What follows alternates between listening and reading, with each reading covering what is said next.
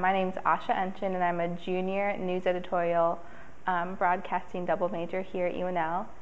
And I've interned at the Norfolk Daily News, and I'm currently an Omaha World Herald News Fellow. When I prepare for an internship interview, I wear something that I know will impress people and make them know that I know what I'm doing. I like to wear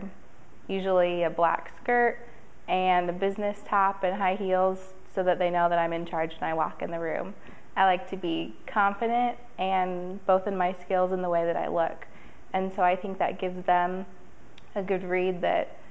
I know I can do the job that they're asking me to do or that I want to do, and that um, I can also dress for the job and be professional when I go out on interviews and when I interview with them. When I go in for an interview, I like to be really excited and cheerful when I meet the person person for the first time and just let them know that I am excited to work for them potentially, and also that I'm excited about the work that they're going to ask me to do. Um, you want to come across confident, but you also want to come across knowing that you have weaknesses and that, first of all, you're an intern you're there to learn.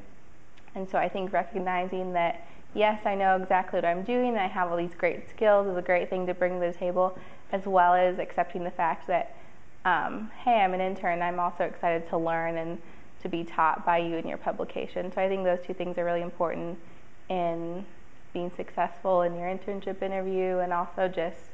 um, making sure you smile a lot because that I think will make them know that you're excited for the job.